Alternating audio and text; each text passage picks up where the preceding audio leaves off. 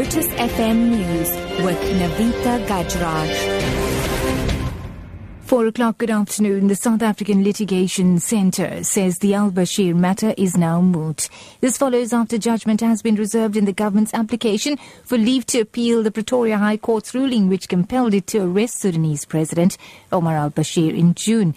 The government has argued that it had no jurisdiction to arrest Bashir as he was not invited by South Africa but by the African Union. The International Criminal Court issued a warrant of arrest for al Bashir for crimes against humanity.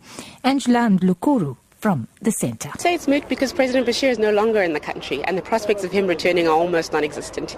He practically escaped like a fugitive at night, so the chances of him returning are slim to none and now that he's aware that South Africa has an obligation and has a duty to arrest him, it's unlikely that he will return.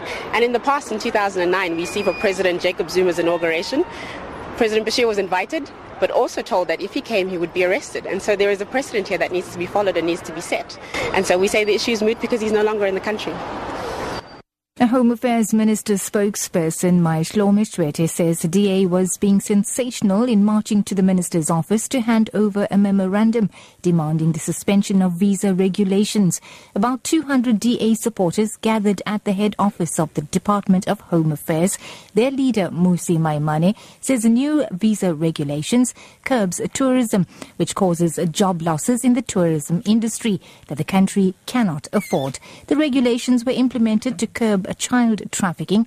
Tshwete says the march was unnecessary. Well, I think the matter is going to be debated in Parliament. So um, the march to, to the Minister's office might have been a bit redundant and um, sensational. So the paradigm that's being created that there is either child safety versus tourism doesn't exist. The Department of Home Affairs is deeply concerned about tourism, and this is reflected in a lot of our, our policies and regulations. But I don't think you should ever say to us that us protecting children is somehow bad for tourism. In other news now, a number of people arrived for a prayer service at the Lonmin Platinum Mine offices in Marikana. The mining company marks three years since a tragedy that claimed 44 lives occurred. Different churches also blessed the occasion. On Sunday, the country will mark three years since the tragedy took place. The main event will be held at the Koppie, where 34 mine workers were killed during a confrontation with police. And wrapping up, U.S. Secretary of State John Kerry will attend a ceremony in the Cuban capital of Havana that will signal the warming of ties between both countries. The U.S. is preparing to reopen its embassy in the region later today, more than 54 years after it was closed.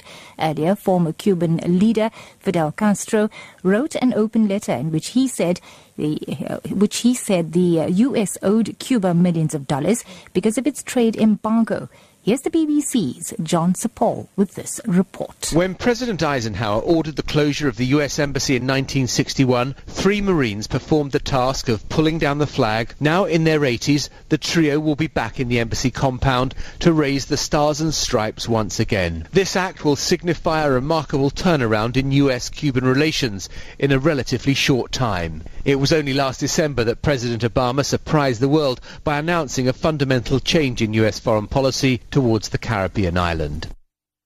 That's news out for your top story this hour. The South African Litigation Centre says the Al Bashir matter is now moot. This follows after judgment was reserved in the government's application for leave to appeal the Pretoria High Court's ruling, which compelled it to arrest Sudanese President Omar al Bashir in June.